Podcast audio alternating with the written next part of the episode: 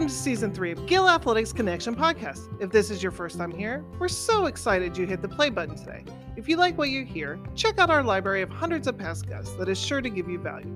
For everyone else, we're so happy you've come back. Quick favor, if you haven't already, consider taking a minute to rate and review the podcast. This simple act helps amplify these amazing stories, and we just love to hear your feedback. Heck, we may even read it out loud in a future episode. Okay, that's enough of an intro, right? Let's get to it. See what today's guest has in store for us. All right, welcome back to the Gill Athletics Connections Track and Field podcast. I don't know, I'll throw in like a thousand words there. Just know it's the Gill Connections podcast, right? You're here for another week with another amazing guest. Before we get to today's guest, who I'm super excited for, I just had to do a quick plug. We are taking the show on the road. So on December 12th, that's next Monday. Holy crap, I just realized that. From 5 to 7 Denver time. I think they're mountain time, which kind of makes sense, right? Uh, we're going to do a live recording of the podcast at the USTF CCCA convention. So, how do you get involved? One of two ways. If you're going to be at the convention, come down to the vendor area to the Gill Athletics booth uh, between five and seven and just sit down with me. We're going to do just rapid kind of interviews every five to 10 minutes. Just have guests come down and sit down. We'll have some fun questions and some serious questions and just do that until people stop wanting to be on the podcast. Uh, and we'll do that through YouTube Live. If you're not going to be at the convention, which I really wish you were because it's one of the most amazing times of the year. You can watch live on YouTube Live. If you want the link, I think I have the link on Twitter and on my Instagram and all that kind of stuff. Um, youtube.com slash gill athletics. You'll be able to find it there as well. We'd love to have you participate in the audience there for a live recording of the gill connections podcast. Okay that's enough of a commercial. Let's get to our recording right here today. Not live as you're listening to it now but i'm doing it live right now with the assistant coach from the university of hartford in hartford and beautiful connecticut. Help me welcome the wise the wonderful mr connor green. Connor how are you sir? Great mike. How are you doing today uh, you know, you're in Connecticut and I'm in Illinois, which are both cold climates, and it's November. I think it's a high of 70 for me today. I have a feeling I'm better than you because it's Connecticut. So I just assume it's always snowing in Connecticut. How, how are you doing? Uh, no snow yet, which is which is great. And you know, we'll knock on wood because sometimes we get some pesky snowstorms at like the end of October. But um, you know, it, it, there's some frost on the ground for sure. But you know, it, it is what it is. You know, for an Alabama boy, any cold is not good. And I married a Chicago girl, so it ain't like I'm not going anywhere. I, I tried yeah. one time early. So I got here in 06. I want to say it was 08. So I'd gotten my first winter and it was terrible. And I think I was in the middle of my second one. And I went to our CEO and I was like, Hey, David, I was like, I need, I need you to see this vision. Gill Athletics, Jacksonville, Florida office. uh, 16 years later, I'm still here in Champaign, Illinois. It didn't happen at all. it's weird. It's it's like it's centrally located or something for convenience. right. Well, actually, yeah. you know, uh, quick history. So Gill Athletics was started by Harry Gill, right? So Gill Athletics, uh, who was the head coach at right here, the University of Illinois. So he, this is, I think this is fascinating and really uh, speaks through our DNA even today in 2023 that um, uh, it is 2023, right? No, 2022. 2022. Almost. It is 2022. Almost. almost, almost. See, I'm already for next year. Uh, but Harry was the head coach here at the University of Illinois and started the very first NCAA championships for any sport. So obviously it was track and field, but it was there was no tennis national championship, football, baseball. None, there was none of that. He got uh, everybody together and said, "Hey, why don't we why don't we like score this out as like a national meet and have a national champion? Uh, Harry Gill started that thing, man. Isn't that amazing? That's, that's pretty incredible. I it was, is incredible. I had the opportunity to be at the uh, NCAA, um, like the head office uh, last mm. year down mm-hmm. in Indianapolis, and uh, I'm surprised I didn't learn about it there. I yeah, it was full of history, but no, that's that's pretty incredible. I love that place. Did you go and look for like your alma mater in Hartford on the? Yeah, yep. that's pretty, oh yeah. I knew exactly where. Yeah, I went to the greatest university in the world, Troy University. So I know exactly every time I go there, I know exactly where my Troy emblem is. Man, I, of uh, course, uh, it's awesome. I love it. Uh, well, Connor, let's learn more about you. I really appreciate you being here today. You know, we love uh, just talking to coaches around the country on all different levels and of all different uh, ages and stages in their career. Uh, for you, you know, at some point, assuming that you were an athlete, uh, coaching switched in your mind. It went from something that happens to you, coach would tell you to run laps or throw this or go lift here, right? To maybe some point it, it changed and it was like, oh, wait a minute, like I, I could be the coach. Like that's an actual profession. Where does coaching begin for you? So I'd say for me, um, well, you know, I'll, I'll use the term athlete uh, lightly, you know, throw the quotations up there. Um, you know, I was an average distance runner, you know, nothing, nothing to write home about. Um, was fortunate enough to run uh, a year in college, but you know, it, it was one of those things where I don't know if you've ever seen uh, D2, the Mighty Ducks. Oh yeah. Okay, yeah. So, uh, you know, classic film, uh, and and stick with me here. Um, at one point, there is uh, a scene where basically, uh, you know, Charlie Conway, one of the main characters, is like, you know, um, he's like, Coach, you know how I always said like I'd be a better coach than a player. Uh, and I don't know what it was about that one line, but that one line like really, really resonated with me. Uh, and it was one of those things where it's like, you know, I, I, I was an okay runner, but I, I always knew that coaching was something I wanted to do. Um, and around like, I would say my sophomore, junior year of high school was around 15, 16 years old. I think it was something that I, I had really decided like, yeah, this is what I would like to do uh, after, after the sport. Now, where does that come from? And what I mean by that is, uh, did you have a coach that was really instrumental for you during that time? Because that's fairly young. I mean, I, I you know, had a 10 year college coaching career and now basically I'm a track coach advocate is what I do now in my career, right?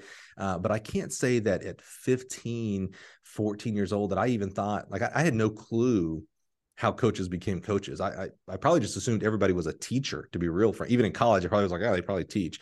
W- where did that come from at such an early age that you're like, oh yeah, this is kind of what I'm I'm digging here.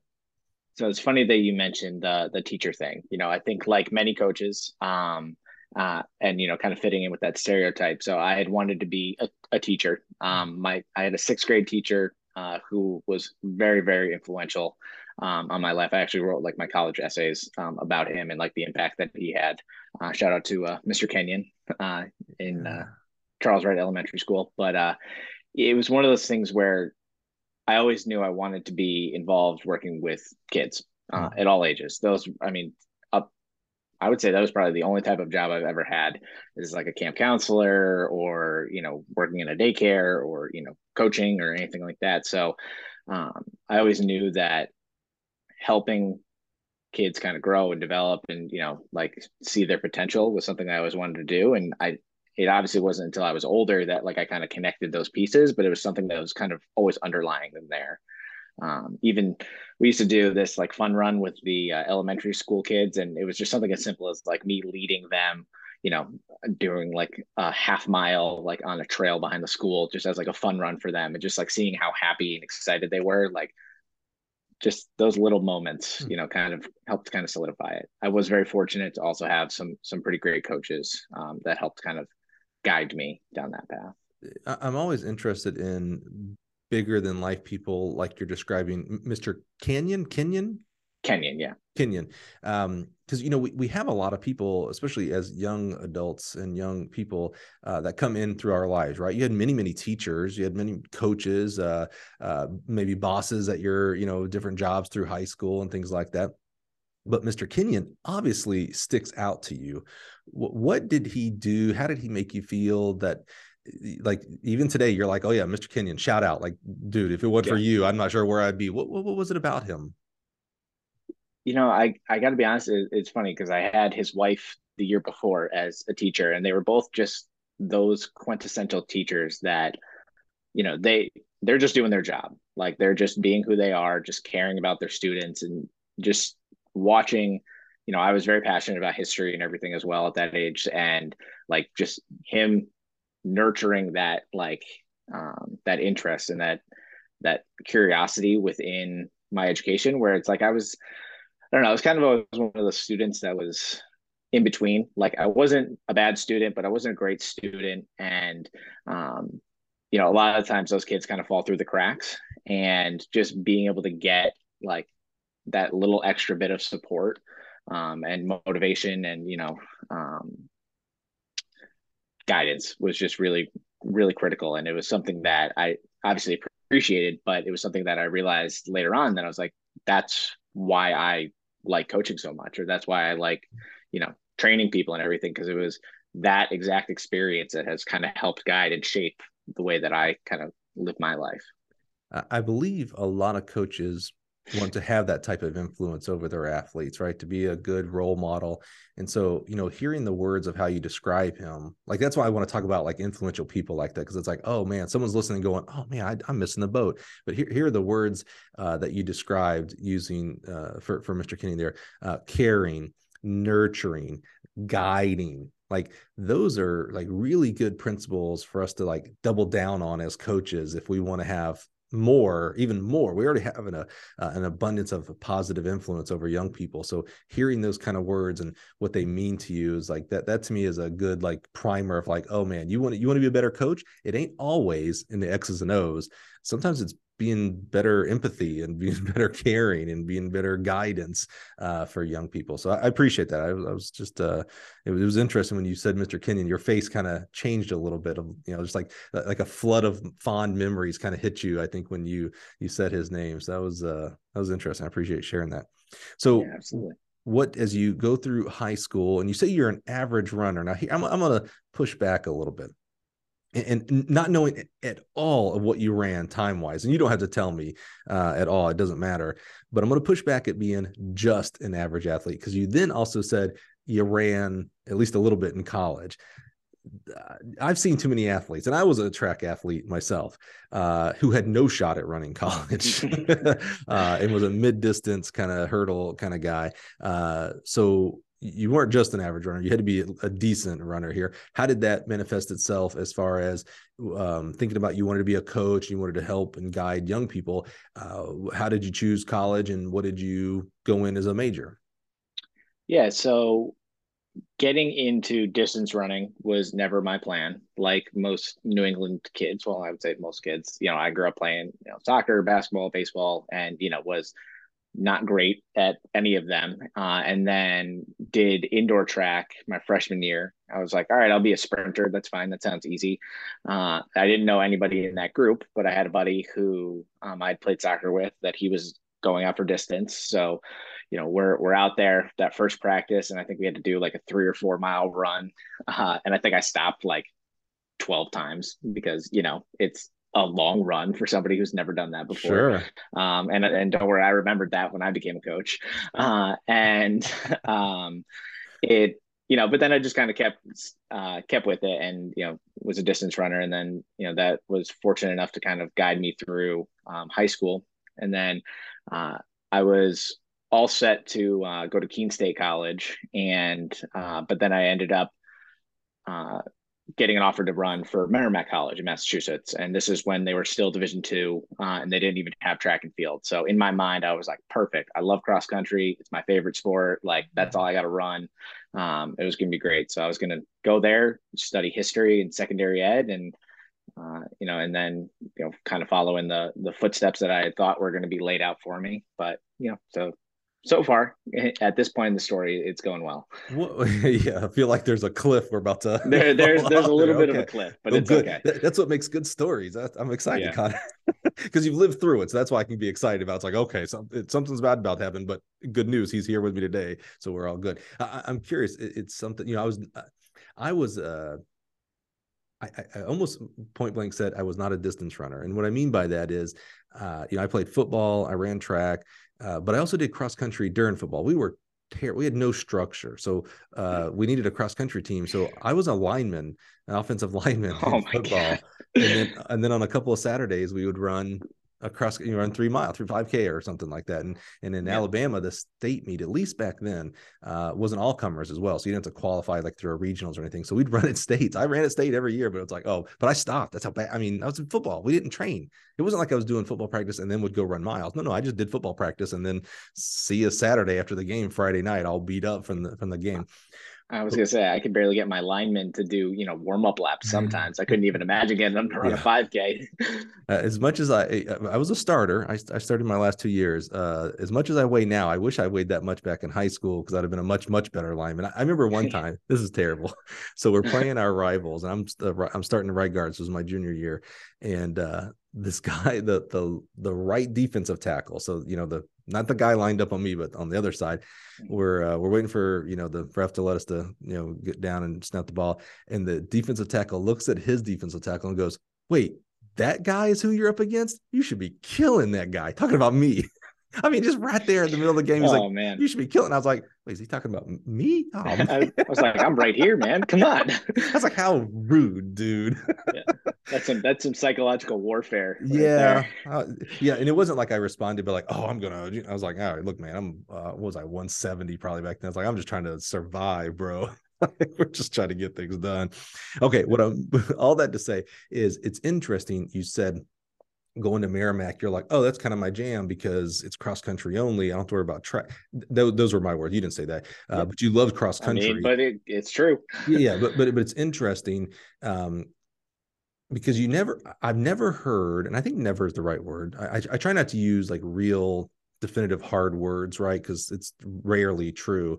Um, but I don't know that I've ever heard of a distance runner that says, "Oh man, I love running the 5K on track, but phew, that cross country stuff is for the birds." An 800 meter runner has said that for sure, but I haven't heard very many, you know, distant track distance guys. Why, why do you think that that is? So one thing that had kind of happened to me, and and you know, were talking about you know things that kind of happen in our lives, but in high school, um, I was diagnosed with ADHD, um, as well as uh, like a couple of like anxiety things. But um, the ADHD diagnosis really kind of brought like my whole life prior to that and after it like into focus, uh, literally. Uh, and um, it was one of those things where the reason I loved cross country so much is because it wasn't repetitive. It wasn't, you know, it wasn't just lap after lap after lap. Um, my mind wanders quite a bit, and cross country allowed me to, you know, kind of go into that that basic just zoning out and just wandering through the woods, but you know, while also running fast. And um, it it was just something I always really loved. You know, I I still love obviously being out in nature. You know, I'm a, a basic millennial. I love you know hiking and all that stuff. So uh, it's it's just something I always enjoyed, and it really kind of pulled it into focus. Um, I didn't have to count. That was that was always a great thing. Indoor track in New England, well, anywhere, counting laps is the worst thing ever. That that makes a lot of sense for a guy who you know I would not call myself uh, having been a cross country runner, even though I ran. I ran. There was air quotes there for sure. Uh, cross country meets. Um, like I I love the the philosophy of cross country. Like I love the team aspect. There's always a team score. There's always a t- you're, you're going for a team level uh, as well as going for the individual championship and all that kind of stuff. There's that in intra squad competition of who's going to be the fifth runner, the fourth, the sixth. You know that that changes from time to time. Um, what I don't like about cross country is it's hard to watch the whole race. That's the that's the my problem. Uh, that, that's, that's, why it was um, fun being in the race. yeah, yeah, no, that's a good point. Yeah, yeah, yeah. But see, for me, I'd had to like, well, then that means I got to run, and that's okay. I'll just give me the results, and I'll see what it's all about. So, um, but it's interesting. I do think you know, cross country is uh, it is special. It's different. You know, there it's uh, it's always a team thing. It seems like where track is not necessarily always uh, a team thing. So it's just always interesting when the distance runner says, "Oh man, I love cross country, but track." And I never thought about the counting laps and the rep, rep, rep, repetitiveness of it, right? Because with cross country, at least you got some stimulus. There's different, you know, exactly. boulder, the woods. Uh, you're in a path. Oh, a new tree. Yeah, yeah, yeah, new tree. You run by the parking lot. Oh, there's car. You know, with the track, it's yeah. like, oh, yep. Here's, uh, you know, what was the 10k? 25 laps. Is that right? Mm-hmm. Uh, outdoors. Yeah, yeah. Here's here's another lap. That's that's what this is. Oh, the same official. Oh, the same lap counter. Yeah, yeah, yeah. It's. I had to count laps for uh, one of our girls at uh, Bucknell last year, and me and one of the uh the other uh distance runners that was helping me it was like we were losing count of like how many laps and we weren't even the ones running. And it was just you know it's one of those things where it, it takes a special person to be able to put themselves through that. So and when, you know I, I can fully admit that that wasn't that wasn't for me. When so. you hear about you know a race uh, which essentially means the official and the athlete has to uh, take some um, responsibility here. But they run a lap short, or you know, or something like that, or they ring the bell short, and you know, people just go nuts. And I'm like, man, that's a human. Like I have a lot of grace yeah. for that. I was like, that person was trying to count 25, 200 meter laps, or what you know, whatever the race is. I'm like, it ha- it rarely happens. That get all up in arms if it happens at every race.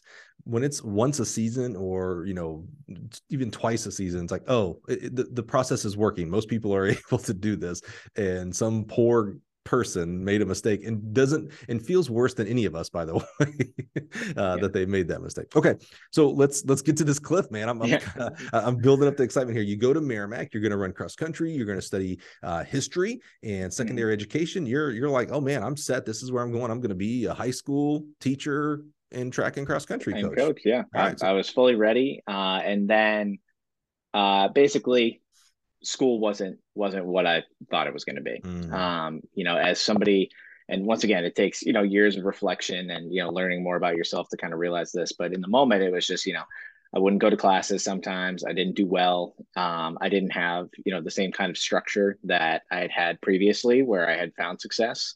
Um, and you know, it wasn't the fault of my coaches or anything like that, or anybody around me. It's like at this point, you know, I'm an adult, and you know, the choices I made directly impacted you know the things that happened. So i didn't have a great gpa mm. um you know it, was like two seven two eight something like that.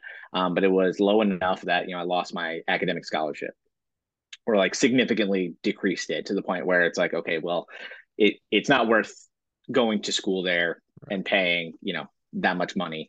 Um so i transferred um after my first year there. So you know basically i was looking to come back home uh, and I, you know, I got a good follow up for for that. But I was hoping to transfer to Central Connecticut State University, but when I decided to transfer, it was a little bit too late, so I went to a community college instead. But um, you know, it, it, it's funny when how certain doors close and other ones open. Uh, because literally a week after uh, my freshman year of college, I met my uh, my now wife. So yeah, it's it, it's not the worst thing that, that could have happened. Did you meet her at the junior college? No, so my buddy's sister, we had a, a minor league baseball team that uh, was pretty popular, and uh, my buddy's sister was singing um, her like middle school choir was singing the national anthem. He was like, "Hey, you want to go?" Um, I got extra tickets, so you know I'm just back from my freshman year, just ready to enjoy my summer, and um, you know we're walking around the concourse, and and my my now wife Brittany is at um, one of the souvenir stands. She's working, um, and so I walk past like once or twice and, you know, the, same thing that all, you know, 18, 19 year old boys do where they think they look cool. Um, and, uh, you know, come to find out, she's like, "Oh, that guy's gonna come up to me." That that's like that's the thought she had. Um, but so you know, on that third go around, I wrote my name and phone number down on a ticket, uh, and I walked up to her and I said, "You know, this is for you," and I handed it to her, and then I walked away because so there was no way yeah, there exact that was the goal, but it was really just there's no way I want to deal with the repercussions of what I just did. you know, positive. Uh, you know, hopefully they were going to be positive, but uh, you know, um, it worked. You know, she ended up my number was illegible, so she found me on Facebook, thankfully. Uh, and basically, you know, we went on our first date like a week later, and you know, we're going on 13 years together now and it'll be five years of marriage. So I, I, think it all worked out. Dude that story was a roller coaster because you had me really scared for a second because you're like my buddy's sister had a middle school course and i was like wait wait you're in you're in college bro. Like wait what are you doing here? Oh yeah no definitely yeah I, I, literally i was like whoa man this might not be a we might have to cut this short. This is not going well. And then you pivoted to the the souvenir stand. Yeah, i love it man. that's part, so yeah. cool. Yeah yeah that's so awesome. You, you know i love stories like that because you know we have experience now right? Like we we we see we have perspective of what happened and we have the experience of, of what uh, took place. You know you could have not gone to that um, uh, for, for, the for the middle schoolers game, but yeah. yeah. yeah baseball game. Yeah i couldn't think of what it was. I, I was thinking connecticut so i was like well it has to be hockey right? Because that's all you guys do up there. Um, no come on this was in this was in like june. Isn't hockey like all year I swear my my in-laws love hockey and it seems like the Blackhawks play uh, uh, like all year. Like, okay, there's the Stanley Cup, and then a week later it's like, oh, preseason. I'm like, well, man, didn't you guys just end this thing?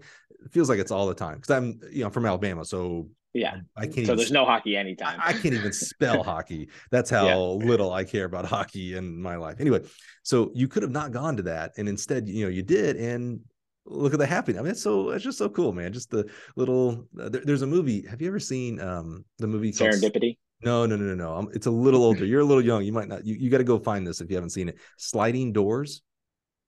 Oh, haven't so, heard of it. Gwyneth Paltrow, I believe, is the uh, actress there. And I'm no movie buff here or anything, but I just this movie kind of impacted me, and it kind of it shows us a, a, story of Gwyneth, the uh, the character that Gwyneth plays, of the the subway door.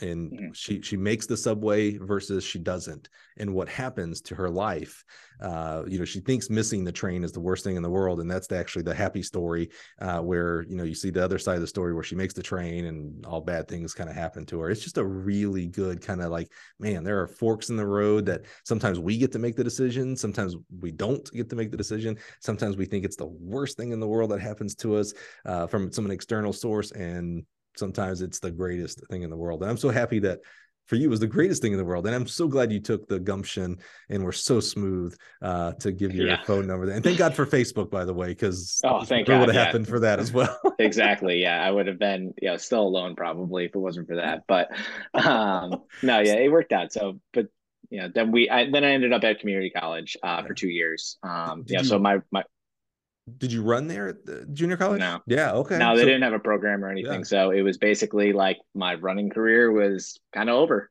Did Um, you did this did you think that this would curtail your coaching ambitions? if anything, it kind of sped it up. Uh, so I was able to kind of hop back in. Um, I, it was either that season. I think I volunteered back with like my high school team, um, just for the cross country season, and it was it was great. You know, like it, it- looking back on it now, I probably wouldn't have somebody who just graduated necessarily come back and like help immediately and more on the side of like go out like find something new like i would have them volunteer with a different coach or a different team and stuff. So you can learn and like experience something new. Um, i say that though having hired like multiple alumni uh, throughout my coaching career. But um, yeah it's it's one of those things where I was I was very fortunate to you know get involved with um, you know coaching that season. Uh, but then what ended up happening is i got referred to another program um, our, our school record holder uh, in the mile. He was a, a longtime coach at Southington High School, which is where I, I spent a long time, and I ended up volunteering under him. And you know that kind of is what propelled my my coaching career at that point too. So, do you get back on track to, pun intended, uh, to get your four year degree, or as you're going through this volunteer uh, phase of the beginning of your career? Yeah, so at um, Manchester Community College, I actually switched out of history secondary ed and I switched into exercise science and health promotion. Um, so because because of coaching, or did you lose the history love? No, it wasn't that I lost the love of it. It was one they didn't have like that kind of major there. Um, and it was that, you know, I'm, I was still at a point in my life where it's like, you know, I think I want this, but then, you know, at the same time, you know, maybe I don't. Um, so I knew that I, I loved running and I knew that I loved track and field and I knew that I was very intrigued and interested in like performance and all that stuff. And so I started off and I was like, you know, maybe athletic training is like something I'll do because like I've, I've had really positive impacts with physical therapists and athletic trainers throughout my career um, as an athlete. You know, they really helped. And so I was like, sure, I'll give it a try. So I get my two year degree, associate's degree in exercise science and health promotion. And um, Connecticut has this thing where the community colleges basically, if you graduate with an associate's degree, you get automatic admittance um, to any state school Hmm. um, for their four year program. So uh, I, I, I get my two year degree. I'm, I'm coaching during that time. And uh, then I end up at Central Connecticut State University, where my wife just also happens to go to school. So Uh, did it worked did out. you did you plan that, or was that the best place for you? It was the best place for me. Um, it it it hap- it worked. You know, it, it was nice being able to see her, and you know, because Yeah. the town that we live in now and the town that she's from is, is where Central Connecticut State uh, is. So it was it was nice. It was just down the road for us. So it was perfect. So, what did you end up getting your four year degree in? Uh, exercise science. Yeah, wow, that's yeah. a So pretty big departure from history. uh, it it's a huge departure from history, um, and you know it. I actually even at one point was like athletic training is what I want to do, and then you know I got through part of that and was like, well, maybe not athletic training. So then I moved into the strength and conditioning and exercise physiology side of that our program there, uh, and I was like, this is what I want to do, as well as coaching during this entire time. So you know, it it's not often, but a lot of some people do actually get to use their degrees like and fully maximize it within like their career and profession. Um, and I was fortunate enough that that I got to do that. I think I was working at a daycare at the same time too, so it was like Yeah, I know. I told you, I always jobs with kids. It was at Yeah. a gym though, so you know it was it was a daycare. So, so Um, th- you're getting the kids on the bench press, little, Exactly, one year olds. Yeah. yeah, it's good. Let's get them Yeah. started early. Well, of course, yeah. As you're going through finishing out your degree at Central Connecticut State University in exercise science, and you're doing these different kind of volunteer stops, there had to be, assuming because you're still here today doing this, that had to kind of like lock in, like, oh yeah, yeah, this is what I want to do. I know you went through some spouts of athletic training and stuff, but like as you kept going through the different seasons and different athletes and uh, volunteering with other coaches, it was like, oh yeah, yeah. Wait a minute, this has maybe been right here in front of my face the whole time. This is what I want to do. Uh, what was it about that? As you think about the the volunteering process and you know helping out other programs, not necessarily directing your own at that point. You're just kind of inputting and really uh, sponging up. Like, what are other people doing? What was it about that that kind of locked it in? It's like, yeah, this is this is what I was meant to be. I was meant to be a coach.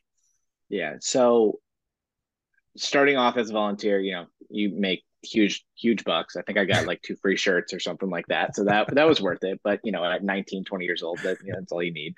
Um, but the following year, um, Rich uh, Nero, he he ended up stepping down. Um, he got promoted within the school district, and you know he'd been a coach there for like 20 years. So he was just taking time for him and his family and stuff. So um, a new head coach had come in, Dan Deschelet, and you know Dan is a, is going to be a lifelong friend of mine. And uh, but he uh, he was the distance guy. Um, you know, he had run at Georgetown, he had coached at UNC Greensboro. Like he he he was he was the guy. Like he he was ready to go. Um, he had taken a hiatus uh, from coaching, but he was coming back into it. So they didn't need a distance guy. They they needed sprints, jumps, hurdles, anything else, anything but distance. So here I was now in track and field, and it was like, well, you've got a degree in exercise science, you you'll figure it out and and that's what I got thrown into. So in like 2012, 2013, I started, you know, I was a paid position, but I started coaching the the sprinters and the jumpers and the hurdlers.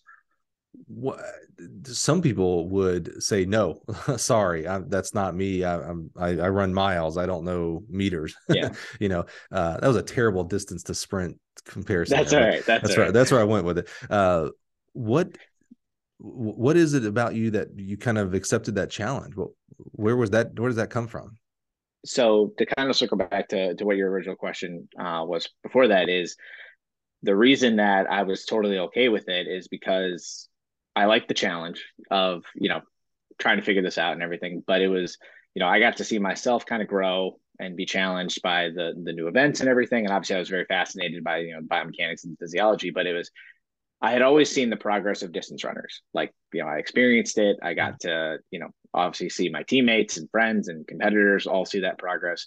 But now I was in this whole new event group, this whole new world of, okay, what, what is like, you know, getting better in the hurdles mean, or what is getting better in the sprints, the 400, the, you know, the long jump, high jump, all this stuff. Uh, and I found something out very, very important about myself. Well, a few things. One, I can't high jump at all to save my life. Um, That's an important lesson to learn early, early in life. absolutely. Uh, two, uh, I am not brave enough to pole vault.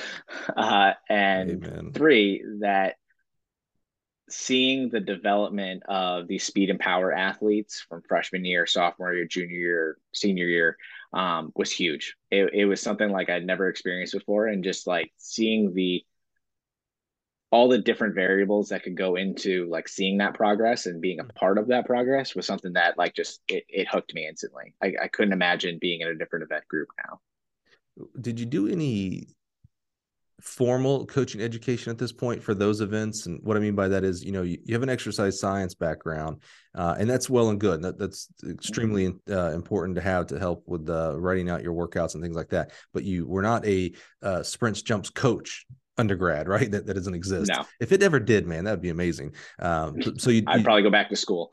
right yeah exactly right uh so you didn't you know you don't have experience of you know what speed workouts look like and what you know extensive tempo and things like that and we definitely don't get in x's and o's here but what did- you seem like a guy you said you'd like the challenge so, so normally for people that i know who like to be challenged they then therefore like to go learn to overcome whatever that challenge is what, what any kind of professional development Yeah, tons. Um, if anything, if you ask my wife, way too much. Ah. Um, but uh, you know, really kind of right out the get go, I did you know the USATF level one, mm-hmm. um, and it was you know it was good. It, I will say like it in my uh, something that I learned from my dad is that uh, you know research is your best friend. So he's the kind of guy that like if they got to buy a new car, he's doing like three months worth of research. There's scribbled notes everywhere.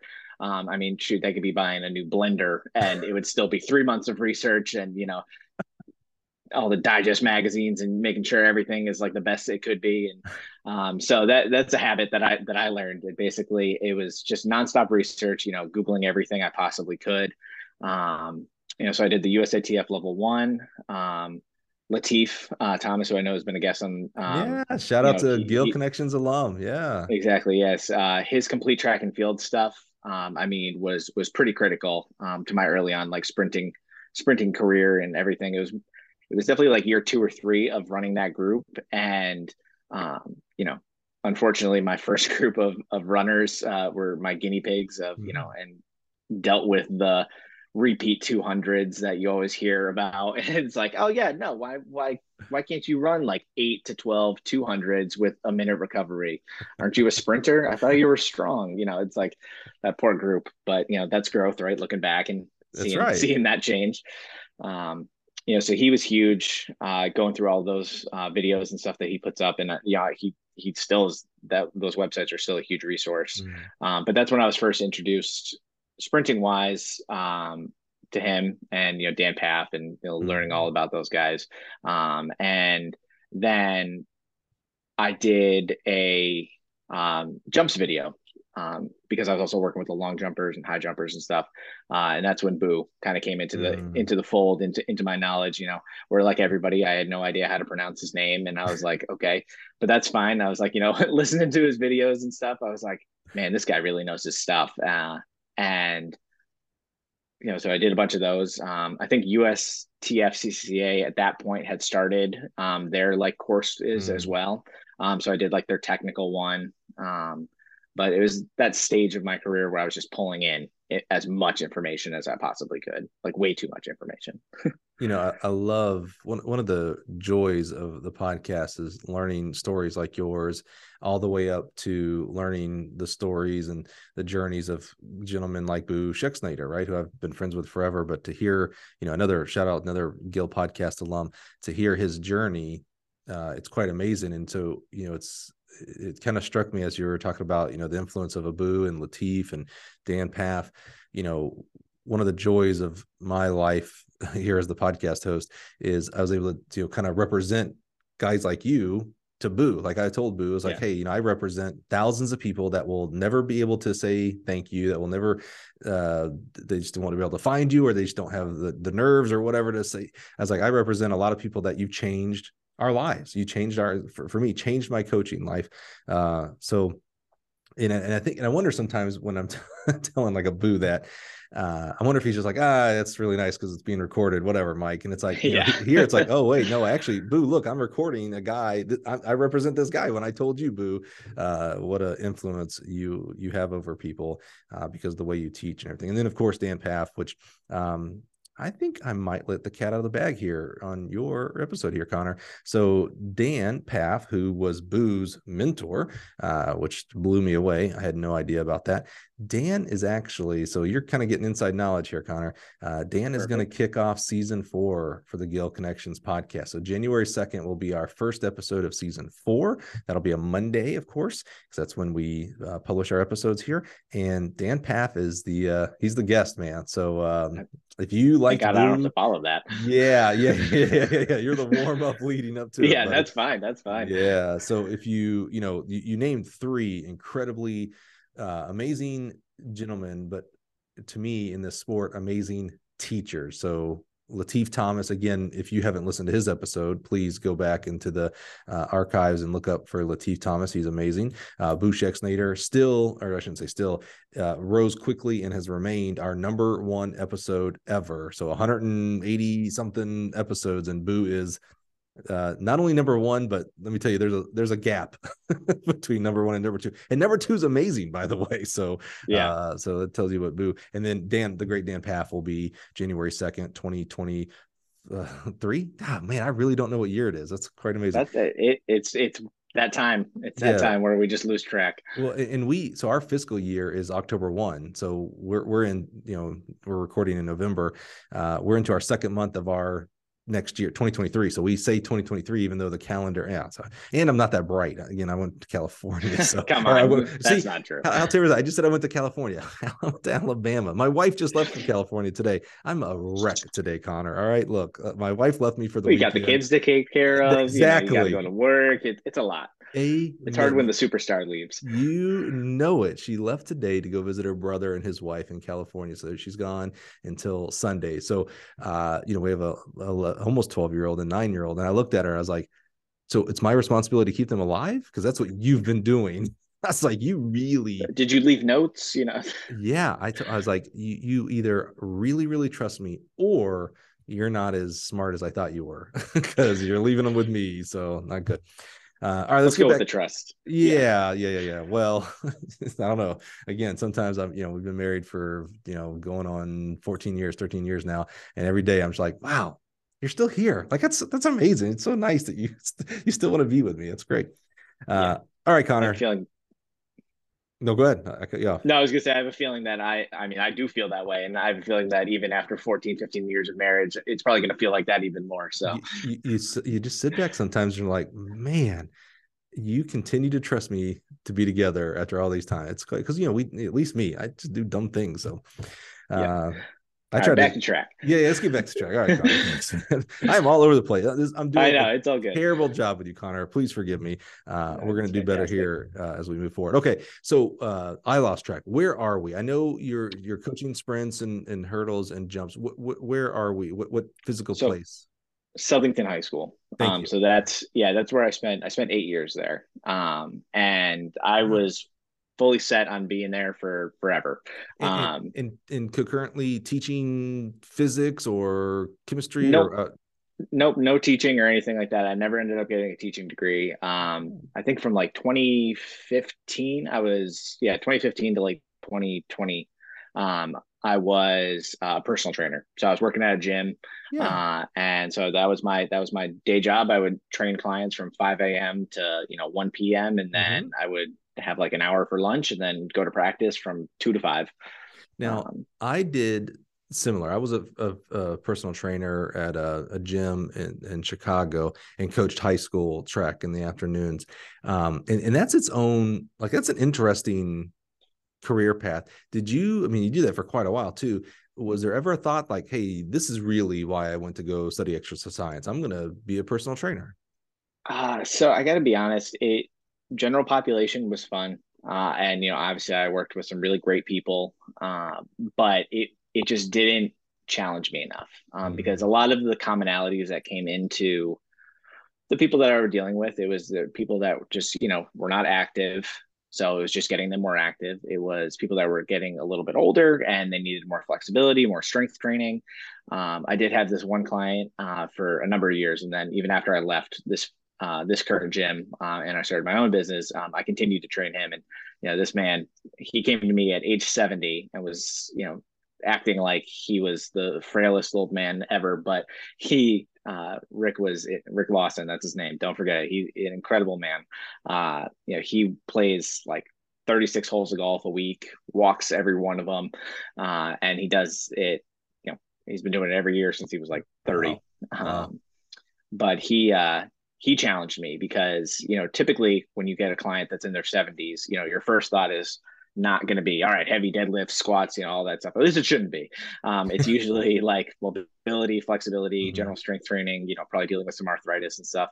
Um, but he came in and i swear his his legs did not exist in this plane they they belong to the gods. Um, he was the strongest man i've ever met. He he could leg press like 400 something pounds no problem. Deadlift we got up to 300 um, yeah this, this guy this guy pushed pushed me as, as a coach and a At trainer. 70 years old? so for his 74th birthday uh, he wanted to deadlift 300 pounds. Um, so we we worked our way and we got him there and he did it with immaculate form. Like at no at no point was i worried for him.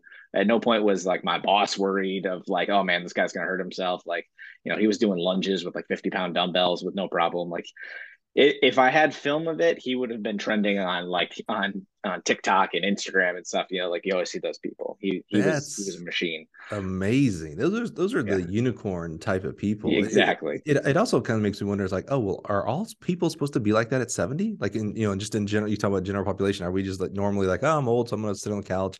I'm 46 and I sit on the couch, so I, I I'm 31 and I sit on the yeah, couch, so man, I get it. It's amazing. Yeah. So that didn't uh, kind of spark the the juices, so to speak, but coaching and and and interestingly coaching things that are outside of your natural realm meaning you are a distance runner by trade and here you are doing sprints and jumps and hurdles. Yep. So like i mentioned you know general population was fine but it was really like that was my paycheck coaching at the high school at southington and working with the athletes and stuff. That was that was my hobby that was my passion that that's what i loved. And like you know yeah you get a little stipend at the end of the year or whatever but um you know that basically just went to loan payments for school. Uh, but it was that's where like my my mind was really challenged. And um, you know like some people do sudoku like my wife's notorious for that. She just does like sudoku and puzzles and like for like 30 minutes every day. Wow. uh, and for me it's how can i tinker and make my coaching better? How can i make the workouts better? Like what can i learn from? Like um, and that's what I was truly, you know, really passionate about doing. I was fortunate that um, my boss uh, at the time, she was really, really open to bringing students in and athletes in and stuff like that. So during the summer, I would run like an athlete camp and everything out of the gym, and um, you know, because why wouldn't she want more people coming in and you know paying money and stuff like that? But mm-hmm. it was great because I got to you know continuously work with with students even though we were out of season. Mm-hmm. So it was great.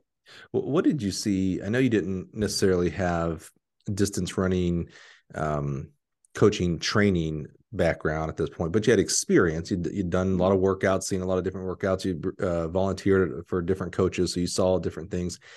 What commonalities? Again, we don't get into X's and O's, but uh, with that kind of background, going into a learning how to coach sprints, jumps, and hurdles, were there any commonalities at all, or was it because you know you mentioned the old you know 200 meter repeats? You know, it's kind of a yeah. you know it's it's funny that you said that because that's how I used to recruit when I recruited sprinters. I'd be like, "Hey, what's a speed day?" And if they told me like repeat 200s, I'm like, "Well, let's go because you ain't doing speed." So yeah, I get you. I, I do the same fast. thing now. Yeah, yeah, so. yeah, yeah, yeah.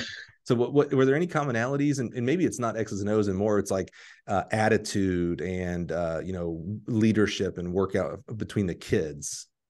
Yeah, I, you know, I think you kind of touched on it uh, it, it, definitely wasn't necessarily about the X's and O's. You know, a lot of the kids that I was getting, um, you know, soccer was a really is really big uh, in Southington, mm-hmm. and a lot of the kids that I'd be getting for track were also soccer players. Um, so during the indoor season, I was the head boys coach, and during the outdoor season, I was the head girls coach. Um, and then Dan and I would flip flop, but it was the soccer players that were coming to me as sprinters who just getting them to understand the idea that like three to five to six to 10 minutes of rest based on whatever workout we are doing, that's okay. Like mm-hmm. it's a mm-hmm. normal thing. Um, so with the distance runners though, it, you know, they're very used to like 90 second rest, two minute rest, two rest. Um, but whenever I would get like some 800 kids, I would kind of drop down to the 400 and they get all this rest. It was, it, I use that term, but it's like it, it, was crazy how different the worlds were hmm. and how they all kind of appreciated being able to move at that faster speed. So like even our distance kids would do, you know, flying 30s and stuff like that, or, you know, 80 meter repeats at, you know, higher intensities and stuff. Obviously it was all relative. Um, but that would just be something that they would kind of touch on, like, you know, get that energy system going. Uh, and that's why Dan, uh, he was, he a great coach. Um, mm. You know, we had we had a lot of success. Uh, him and I together. I think we broke like 58 school records or something like that between the indoor and outdoor season. Um, so it was it was pretty great. Well, tell me more about that because that was going to be my next question. You mentioned 58 school records, so there's success. What successes did you have on the high school level there? So in that first year um, that Dan and I took over, um, we sent our first group to nationals. So we had a um, uh, a relay, like a sprint medley relay that uh, went. And then basically every year after that, uh, we sent a minimum of four kids to nationals as either relays or individuals. Um, and, you know, so those are obviously successes. We went from kind of a, of a bottom of the conference team to, you know, kind of working our way up. And then for like three years straight, we won the conference meet. Um, and if if you know anything about Connecticut, there's a couple of teams that are you know like in every state they're just like the perennial powerhouse schools. Uh, well, two of them are directly always within the same conference as us. So it's like you could win your state meet but lose your conference meet because they were in a different division. Mm. uh, hmm. uh, but you know, so 2018 was kind of like the the, the big year. So um, we we won the uh, Connecticut State Open, which is like the biggest meet in Connecticut, uh, and we did it with five girls, um, all field events. Wow. Uh, so we had a pole vaulter who won. She jumped like 12-3 or something like that. Um, we had a shot putter and discus thrower, same girl, shot and disc. She won both of those, and then we had a girl that won javelin. Uh, and I think we had an, our, our, fifth girl placed like fourth or something like that. So she got a couple of points, and we beat out this the this, sprint program, uh, Bloomfield High School, which has won yeah, more state titles. Yeah. yeah, than Connecticut in Connecticut history. They they're incredible, uh, and so we beat them out by like two points with like the lowest scoring state meet in history. Wow. Yeah, so that that was pretty incredible. You, you mentioned because you said there was two historical Bloomfield. When you said that, I remember that one. What, what's the other one? Uh, Glastonbury High School is, is another really big one. Danbury is another really big one. Uh, it might be another state up there. I thought there was like a um an academy. Uh, I, I, like I mean, there's a lot of it. There, it might be New Jersey. I'm thinking of like a bunch of athletes have come out of there. there there's always good athletes. I, I, might be getting Jersey mixed up. You know, I'm from Alabama, so up in New England, it's like New York. yeah, it's like all one block. Yeah, yeah, it's all the rest. yeah, yeah. Uh, so what um have a little bit of experience with this. What were some of the challenges of being a high school coach who wasn't a high school teacher? If anything, I think it actually was a benefit to me. Um, you know, I know a lot of coaches that you know do teach and everything like that, and they're you know they're pulling kids out of the hallway and you know mm-hmm. all of that stuff.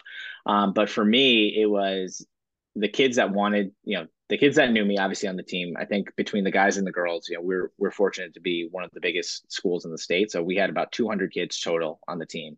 Wow. Uh, and you know it was one of those things where we just kind of built up the events and kids brought their friends and you know they they had a great experience. And that that's what dan and i were like we're really all about was making making it a great experience you know. He um I, I forget the name of the uh, the org agency that he works for, but um, he works with. They put on like the Boston Boost meets and the New Balance uh, Indoor Grand Prix and stuff like that. And yeah, so he's all about you know the experience, making sure everybody gets like the best of the best. Um, and he really helped grow a lot of that, and that's what helped kind of add numbers into our program. And uh, you know, just getting those kids out helped pull their friends in, and then it just kind of mm. kept growing and growing and growing. So we didn't really need to be in the school. You know healthy things grow. So to hear you know 200 between boys and girls that's that's a lot. That's amazing. It was it was a lot. How do you how many coaches did you have and how did you end up splitting up duties there? So we had most of the time five coaches. Um only i think three of them were paid uh, so we had, typically had like two volunteers, or we would like split stipends and stuff like that. And mm-hmm. you know, they, it was agreed upon. Uh, and it was really just you know people were really excited to be a part of like what we were doing and you know growing and everything like that and then like i said that all culminated you know 2018 with our first school championship and mm-hmm. um, you know it, it, was definitely not a road that we couldn't have gotten to even with the help of other coaches um, you know I, I learned a lot from um, he, he's actually the Bloomfield throws coach, but uh, Coach Country or uh, Damian Larkins is his name, but Coach Country, as everybody in uh, the throws world knows him.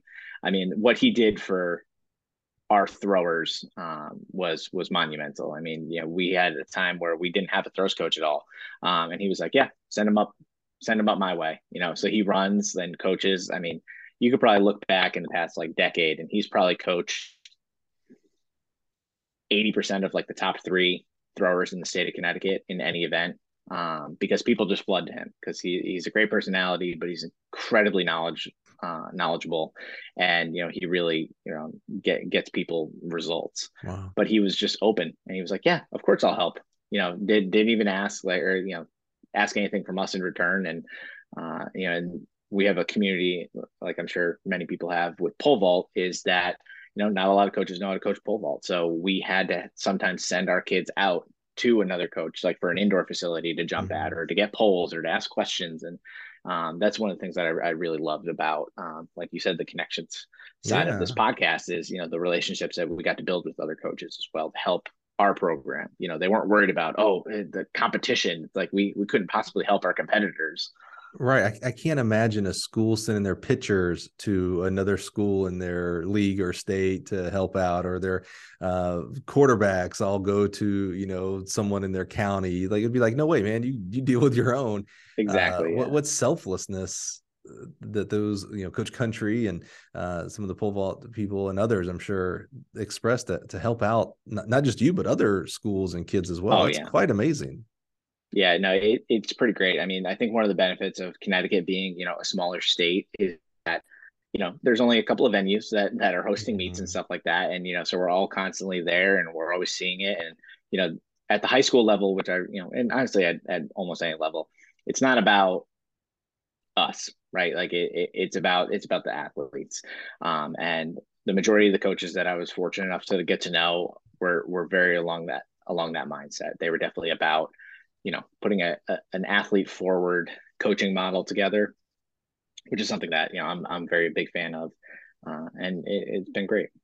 that's amazing so as you are having the success in high school and you're doing it for quite a while here now not just a one or two year kind of thing uh thoughts of coaching college or were you on just a good path and just wanted to keep coaching high school Yeah, I mean, so in 2020, you know, the the pandemic starts, and um, I had already been planning to leave the gym that I was working at and open up my own gym Mm. or open up my own business at least. So, uh, June 2020, I start that. Um, so I'm still coaching at Southington. Um, I started Greenlight Sports Performance. Um, You started that in the middle of the pan, not even the middle, the beginning of the pandemic. Uh, Yep. bravo or uh, not great business advice. yeah. wow. So uh, the banks would agree with that. No, but it, no, it was one of those things where it was right as like some of the um, like the outside mandates and stuff in Connecticut were getting lifted, Okay. and you know you could do training and stuff outside. So I was I was cool. I was ready. You know, I, didn't need equipment because there was a lot of like speed, agility, and track and field coaching and stuff like that. Um, and you know, so I did that a lot during the summer. I worked with teams at the high school.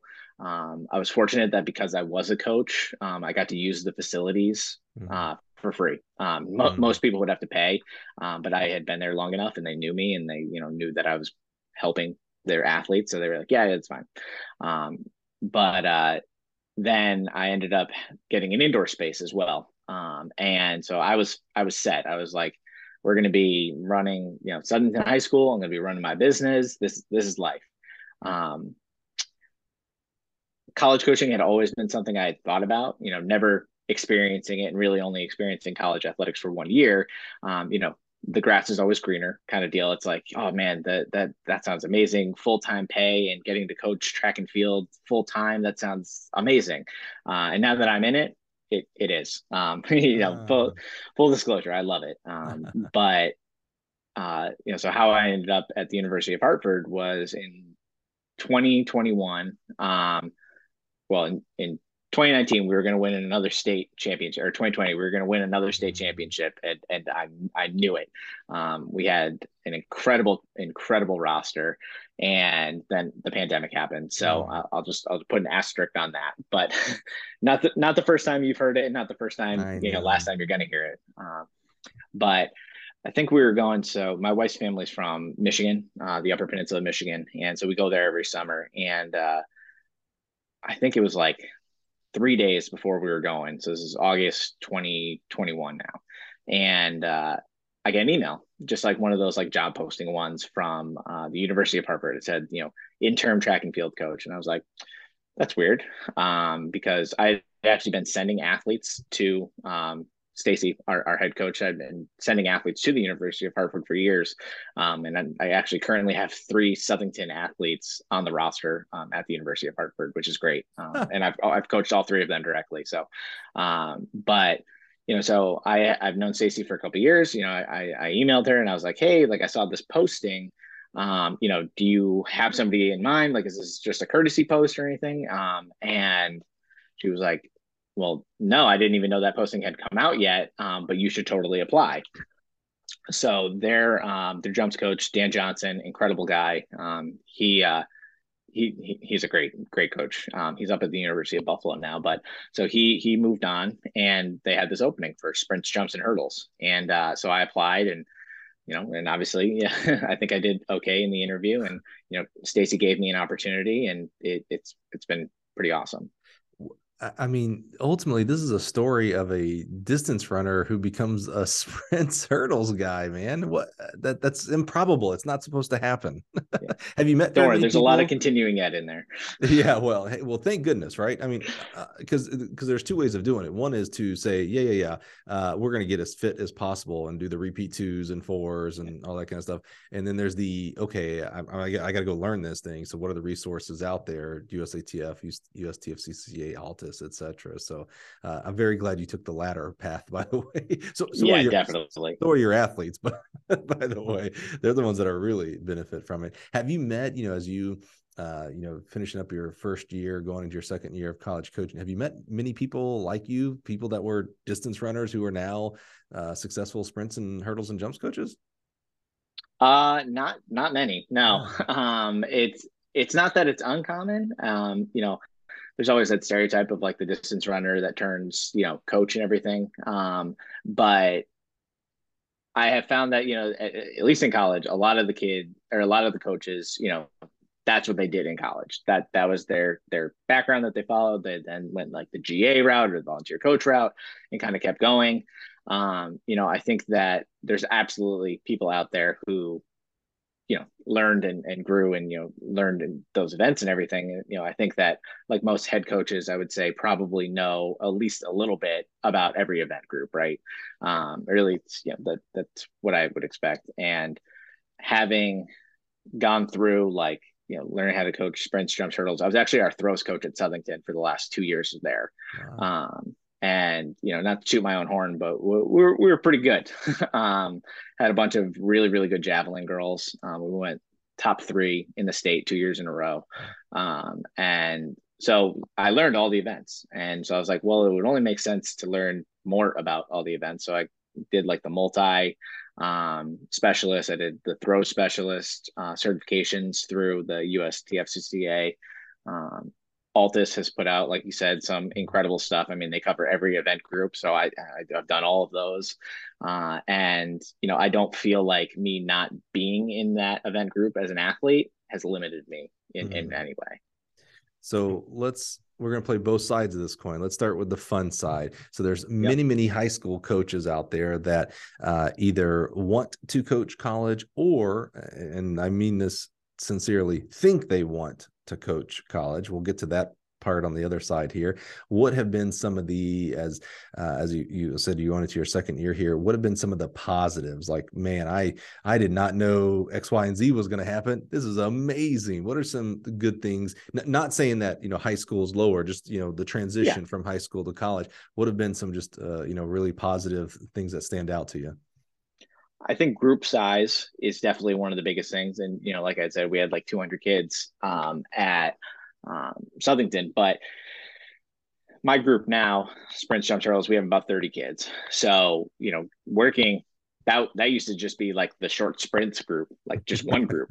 um, but now, you know, that now it's all of them. So I'm able to actually like really give better feedback, which is what I've always like strived to be able to do, you know, more personalized workouts, um, you know, being able to like actually sit down. I do monthly meetings uh, with our athletes where we meet. You know, it could be one minute, it could be thirty minutes. It's it's whatever they need. You know, they get the the allotted time um, just to check in with them. And it's like it's not like I don't see them every day, but you know, we meet monthly to just kind of talk and see how things are going. You know, I ask for, like I said, I, am very student athlete led um, in this uh, you know coaching philosophy. So it's a lot about what they want to get out of it. And mm-hmm. i think that's something that i wasn't always able to do at the high school level just because of the sheer numbers uh, the limited amount of practice time. Um, but yeah it's it's been pretty great. T- tell me more about that because you know, like we've said here repeatedly now, you know, we don't talk X's and O's, but I'm interested in that relationship between coach and athlete. What are what are you hoping to get out of those type? You said monthly meetings. What are you hoping to get out of those those meetings, and what have you seen the athletes do get out of those meetings? So a lot of the times, and uh, this kind of goes back to one of the, you know, we haven't gotten to the the negative side or the bad side differences. It, it, of, it's coming. No, I know, but it, this kind of leads into it is that these student athletes are in a completely different world than where they were even from freshman year to senior year of high school, right? Like, so freshman in college, senior year of high school, completely different. So, my biggest thing, especially with our freshmen, is you know, do I want them to, you know, perform well athletically? Of course, like, you know, uh, as a coach, of course, I want that for them. But, you know, I want to make sure that they're eating, that they're sleeping, that they're drinking water, that they're going to class, that they're, you know, making friends, that, they you know aren't homesick because when all of those things are taken care of the, the athletic piece comes mm. um, and i'm not i'm not worried about that but i think a lot of times they come in with this notion of being so overwhelmed um, because of the transition of moving on your own own schedule harder classes I mean, just my freshman, I, you know, a lot of high school warm ups and stuff typically aren't that long. Um, our warm up could be, you know, 40, 45 minutes sometimes, depending on the workout. And that alone gassed some of these kids like sure. day one. So it's, you know, even just that can be kind of a shock for them and just constantly giving them an opportunity to voice their their feelings, their opinions, you know, their challenges.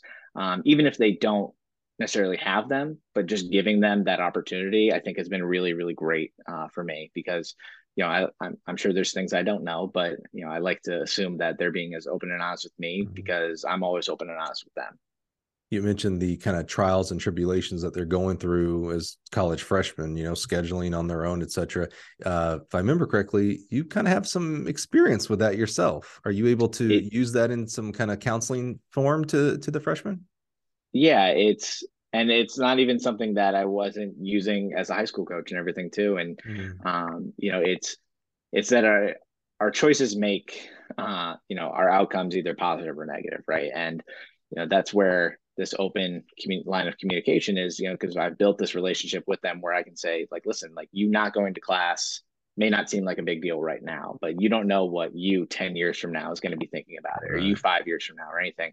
And, you know, a lot of times if you don't have that relationship, it can come off poor. Hmm. Uh, and, you know, it, it's not like day one, I'm, I'm coming in with, you know, the deep, like heavy, heavy, stuff. Uh, but it, it takes time. And I, they deserve honesty because, you know, like everybody, we all deserve honesty. Mm-hmm. And, um, I think that's probably the biggest difference that I've been able to notice is that the transition from 18, 19, 20, 21, even, even our seniors, um, you know, they take a lot of them now take full advantage of our meetings. Um, you know, and it's good because they'll tell me, you know, the fun things that are happening in their lives and whatnot. But, or if they like did bad on an exam and they don't feel like they're going to get punished for it because, mm. you know, I, I've tried to create a safe space for them where, you know, they can kind of, you know, voice what's going on in their lives and, you know, without fear of repercussion or anything like that. Yeah, I was going to ask you, you brought up there just a little bit. So I want to continue that just a little bit. Do, do you see those meetings getting more enriching as they move from frosh to soft to junior and senior? And uh, kind of add on question that is this, and maybe you haven't said this out loud to yourself, but is this a way of of, of garnering trust from them? You, you know, we've heard the old adage of if if an athlete trusts their coach, you know, the, the it almost doesn't matter. Uh, very oversimplification here. It doesn't matter what the workouts are. You know, the trust in the coach and the in the um, uh, philosophy of training is paramount. So, do you use? So, have you seen a transition in in the um, depth and enrichment of those meetings as they've gone along? And do you use? Is this kind of a way of garnering trust from them uh, in the academic and athletic areas? Yeah. Uh, sorry, my internet connection is a little unstable. Hopefully, we'll fix. Hopefully, it's fixing itself. But um, yeah. I mean, so one of the biggest things. Yeah, I was at the same school for years, right? So it's like at that point, you've kind of built up this this reputation, and you know, people know who you are. Um, so you don't have to like reintroduce yourself every time. But you know, now I was moving into a new school, uh, a new program. You know, at arguably a much higher level than what I previously was. Um, and, you know, I had to not only get these kids to trust that what I was saying was going to be, you know, accurate and, you know, the best things for them, but they had to also kind of buy into my new training system, right? Mm-hmm. Because we could have similarities because a lot of people do the same, um, uh, you know, education stuff, but execution is everything. Mm-hmm. And how I put our plans together and, you know, how that may differ from years past. Like my freshmen didn't know anything different, but sophomores, juniors, seniors, um, all of it was new, right? And so getting them to buy in and trust what I was saying, I couldn't imagine doing it in any other way than face to face, you know, mm-hmm. meetings, goal setting, things like that. Um, and every year now, like you know, the freshmen are still kind of hesitant hmm. because they like I, you know, I say this a lot, but they don't know what they don't know, right? So they think that this first semester is like the hardest thing that they've ever experienced because you know workouts are hard, sleep's tough, you know, all this stuff. Um, but it was also because they didn't get to pick their schedule. So it's like now they get to pick their schedule for next semester mm-hmm. and all the years after that. Um, you know, school will still be tough, but it, life gets life gets better. Um, sophomores, juniors, and seniors though they've they've been through it. They've been mm-hmm. through the tough part. And you know i'm sure they still have ups and downs but they can really kind of reflect a little bit more and get a little bit deeper um, with their goals and what they want to get out of the year and stuff. So like when we do goal setting um, i don't do like yeah we have performance goals and stuff like that. And like i have a general idea based on how they perform at practices of where i want them to be. But you know we do a small goal a medium goal and a large goal where that small goal is, you know, what can I leave the the year with feeling like, okay, it wasn't everything I wanted, but you know, I accomplished it. Mm-hmm. Medium goal is, you know, the the the middle of the road goal where it's typically like, oh, I want a PR in this event, or um, you know, I want to, you know, get a GPA of, you know, three points. It, based on where we're currently at, realistically, what do we think we can get kind of deal. And then that large goal is like stars align, everything's perfect. Uh, you know, what's that reach goal? Uh, one of my freshmen was like, I want to break 20. And I was like, 20 and what? I was like, $20, you want to break it 20? Uh, I got two tens in my wallet. Uh, no, but he's like, oh, okay. So it's not that large. Well, got it. Um, but using those kind of goals, it's not just performance. Like I've got kids that are like, I want to be a better teammate, or I want to get a GPA that is, you know, 0.2 higher, or I just want to show up and be consistent. And that's not just freshmen saying it; it's sophomores, juniors, seniors, hmm. because they understand their their workload and their you know what's happening with their lives right now. So they set more realistic things, uh, and it's been really helpful those are many many positives and obviously you're leading. I mean that's what coaches do right? We're servant leaders. We typically get into coaching because we want to serve others and we have a um, a god-given skill to help lead people specifically young people which leadership is more valuable today than it's ever been. It's more needed than it's ever been.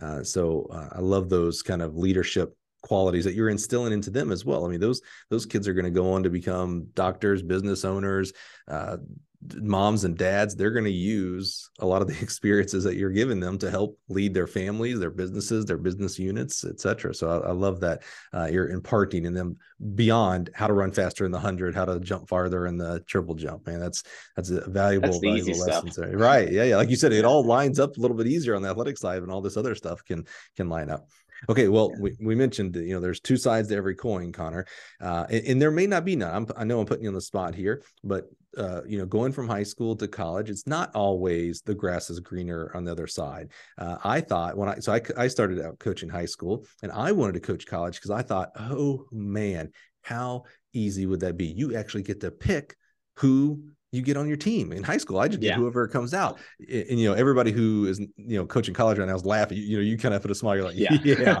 yeah. It's like, yeah, you get to pick, sure, sure, buddy. Yeah, yeah, yeah. You think you have like, that control? Yeah. You ain't got that control, right, right, right. So uh, have have you seen any um, uh, experienced anything that's been, uh, I'll say a negative, but you know that that can be maybe a little harsh, but just some things you're like, oh, you know what, high school is a little better because we got to do X, Y, and Z here on this side, or or or not. I don't want to put any assumptions on yeah. you here? Honestly, I think, you know, University of Hartford has been pretty fantastic for me. Um, you know, our head coach has been really, really supportive of our program and our, our growth. I mean, just the, I mean, she Stacy's been Stacy Wentz, by the way. Uh, she's been pretty pretty influential in you know developing this program and really getting it to where we are. Um, I think prior to her starting, no athletes had gone to like NCAA regionals or anything like that. Um, so she's she she really taught me what it meant to be a recruiter and getting you know the right people onto campus. Uh, and the challenge with that though is you know I like I said I'm a very relationship based person, so even during the recruiting process, you know, you're making phone calls, you're seeing them at open houses, you know, you're seeing them at their state championship meets. You build these relationships with the recruits, and then all of a sudden it's like, oh, just kidding, we're actually going elsewhere. Sorry, see you later. Uh, and it's you know that that's tough um, because ultimately I want what's best for them, you know, not what's best for me. And you know, because that was the mindset I always had with with my high school athletes is I was I was trying to send them to the place that was the right fit for them, you know, athletically or not. And um, so so I kind of keep that same mentality with our recruits. And once again, I I'm I'm open and I'm honest. Like I'm, you know, I tell them I'm like, this is what to expect. This is what it's going to be like for you. And like if this is a place where you feel like will be a good fit for you, awesome, we'll take it. You know, I got I got no problems. Um, but then we say we get them and you know as life happens uh, you know people leave the team you know I, I, was a prime example of that and uh, you know we have um, some pretty demanding majors at our school. Um, we have a couple of radiology a couple of music programs we have prosthetics and orthotics. A lot of our engineering programs are really really tough and schedules just become almost impossible. Mm-hmm. so the hardest thing i think for me is that you know you, you build these day to day you know you see them through their their hardest moments of, of practice you know you see them through their successes and then uh, you know they decide listen i can't do this anymore school needs to come first and like you can't be upset about that um, because that's what they're here for. So it losing that day to day relationship can be really i would say probably the hardest thing that i i deal yeah. with on day to day yeah.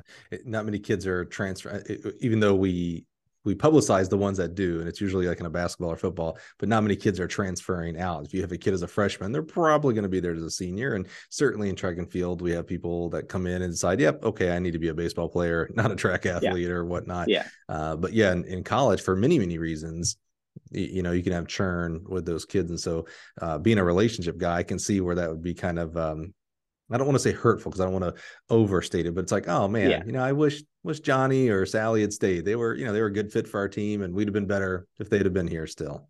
Yeah, and I, I am fortunate in the sense that you know the kids that are no longer a part of our program are still on campus, right? Mm-hmm. So it's like, you know, I it, it's not that they were leaving because they didn't want to perform athletically. It's that you know they were given these you know internship opportunities, right. or their class load was too high, or like they have to do you know like because we have uh, like I said the radiology and nursing and all those programs like they got to start doing clinicals and stuff, um, and like that just becomes impossible. Uh, mm-hmm. But it's like I still get to see them, right? I'll see them, you know, in in uh, uh, when getting breakfast or lunch or something, or they're still friends with kids on the team, so they'll come by, and you know that that part's really great. But sometimes losing out on that day to day can be tough because you know you just want what's best for them, and you know you hope athletics can be continue to be a part of that, but it doesn't always work out and no matter how long they're on the team whether they're on the team for one semester or three years and you know radiology everything you know life gets in the way you've impacted that individual in a positive manner right? I mean think about i, I love your journey of you know doing uh, at merrimack and then you know grades and everything so you had to leave but that was an impactful year of you being able to run collegiately. Like you got a lot of ton of experiences met some people. I i, uh, I have to imagine you probably maybe still have friends from even that one year like uh, of being at merrimack that you wouldn't have had if you would have gone somewhere else or for four years, you know. So it's good to have that exactly. positive impact. I love that you do that. Um, you know, my experience with people from California, I know you're not from California, stay with me on this one, Connor, is that people from California want to get back to California. I mean, I've lived all around this country, and everybody that I have met that are from California moved back. I mean, it's just a, it's just a given. There's this, this traction beam from California. Is there a traction beam for you for distance running? Do you? I mean, you're doing a great job and have done a great job now. For you know, you're going on a decade now of being a sprints, jumps, hurdles coach. Uh, but I don't want to pigeonhole. You know, some of the best coaches uh, from Boo to Dan Pfaff and uh, Brooks Johnson continually talk about being generalist, not specialist, not being a sprint yeah. hurdles coach, you're a track coach. Is there any pull for you to go back into coaching distance runners? Uh, I wouldn't say directly. Um, I am fortunate that I'm also the assistant cross country coach. Um, so I get to, you know, be at the meets and stuff, and I get to bring them to their long runs, and um, hmm. you know, I get to go to like some of their practices earlier in the cross country season. Um, you know, it even if it's something as simple as like just walking by, you know, giving a fist bump and just like seeing like how their day is going and stuff, I still get to interact with those runners a lot. Like I may not be making their programming, but right. I don't need to because I know, you know, Stacy's going to do a great job of that. Um, you know, she's been coaching, you know, top tier runners for a very long time. So I definitely don't have to worry uh, in any way. Uh, so I just get to have the joyful relationship part. I get to experience the, you know, the cross country meets still, but I still also get to be, you know, challenged with my group uh, and, you know, pushed in, to be a better coach with them. So it's mm-hmm. kind of a, a best of both worlds. Yeah. Um, yeah. Are, are you still a runner yourself? Are you you gonna tell me you do marathons and all that kind of crazy stuff? Come on, Mike. That's a loaded question. We can't we can't ask things like that. Um, no, uh, hey, you know. Hey, I'll, I'll, tell you. I went to see my foot doctor yesterday because I have some Achilles issues, and I'm I'm on the mend after a procedure. And he looked at me, goes, "Are you a runner?" And I almost laughed at him. I was like, "Oh yeah. no, bro, we ain't got to worry about that, doc. Don't worry." yeah.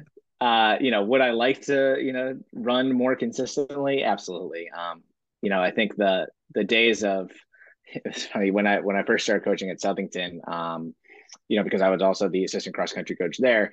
Uh, my goal was to train during the summer and to be able to run with like the the varsity boys by the end of the season. Um, but our team kept getting faster and faster. So that we went from like varsity boys down to JV boys, and then from JV boys to our varsity girls, and then from varsity girls to our JV girls, uh, which is great because you know they they were progressively getting faster and whatnot. Uh, but it did not not go well for my ego uh, and where I thought my athletic career was potentially going.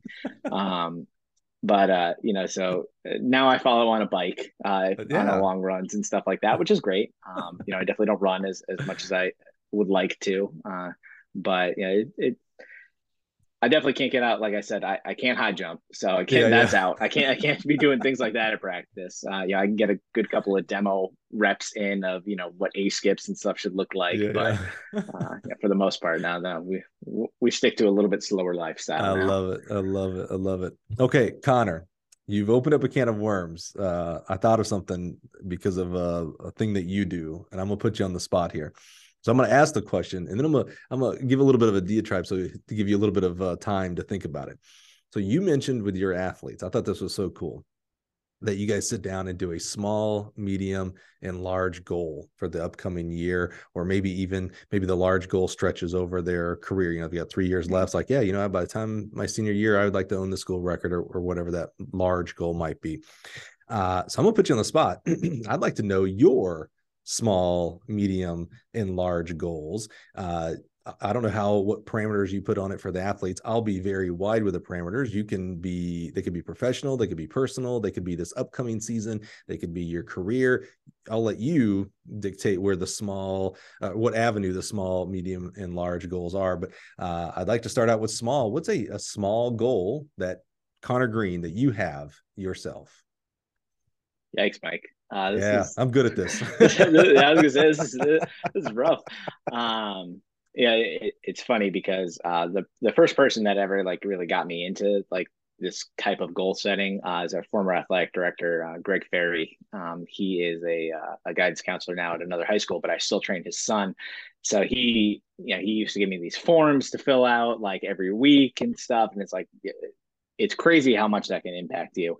Um, but he'll be very disappointed to know that I have not filled one out in a while. So yeah, see, that, that's um, what, that's what I was yeah. thinking actually, Connor, because I was like, you know, we do some things sometimes for our athletes and that and we don't do them for ourselves and i'm not talking about you know it's one thing you want your athletes to be fit whether it's you know if you're a distance runner or not doesn't matter um, but we don't necessarily have to be fit I, I, want you to be fit for your own health and things like that yeah. but it's not a necessary but if you're going to assign goal setting for your athletes, you as a professional and as a personal need to have goals. We should all have goals. You know, there, there was a study done that people who wrote down their goals, wrote them down and kept them in their wallet or in their person, uh, were like, I'm making up a statistic here, 10 times more likely to hit those goals than people who just said the goals.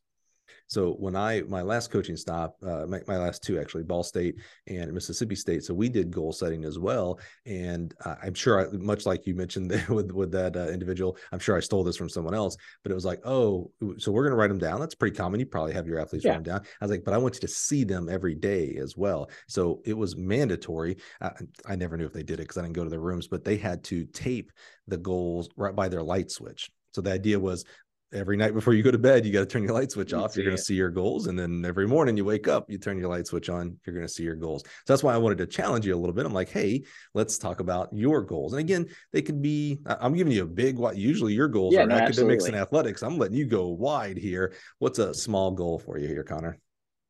Uh, you know, I think a small goal, if we're if we're going to base it off you know the parameters that I give our kids, where it's like, you know, I want to finish the year and, and feel good, is that, uh, you know, I'd like every kid or every student athlete to you know at least feel like they accomplished something you know by yeah. the end of the year mm-hmm. um, they could not pr they could you know fall down they could foul everything but if they feel like they've accomplished something then i think coaching wise you know that would kind of feel with in my small goal um, you know being present with my family i think would definitely be another small goal it's like you know mm-hmm. something I, I know i can achieve uh, but you know sometimes you know it, there's challenges obviously you know yeah, work becomes a little bit more heavily focused than it mm-hmm. should and uh, yeah, it, it's funny. My dog is actually sitting right next to me, snoring. Uh, so you know, be, being there for him is important too.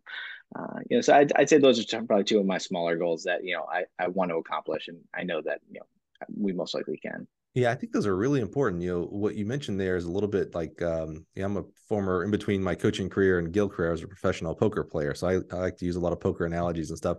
But those are kind of table stakes, right? It's like, oh, you you better be present for your family, and boy, your kids better get something out of their year, right? But what's important for you to say those out loud is the intentionality of them. It's like, oh, I want to be there for my family. Well, it's one thing to just say it, but to actually do it. Sometimes i have to put that out front and, and have it on paper so that i see and i'm held accountable uh, for myself and for my for in this case my family uh, for that goal set. So that's really important. I like that. Thank you for for sharing that. Uh, as you were as you were talking about that i hope you were thinking about the medium because the medium goal? Yeah, yeah. i'm interested because it's it's interesting you put those into three buckets instead of just large and small which would be a lot easier. So i really this to me feels like it'd be the harder one.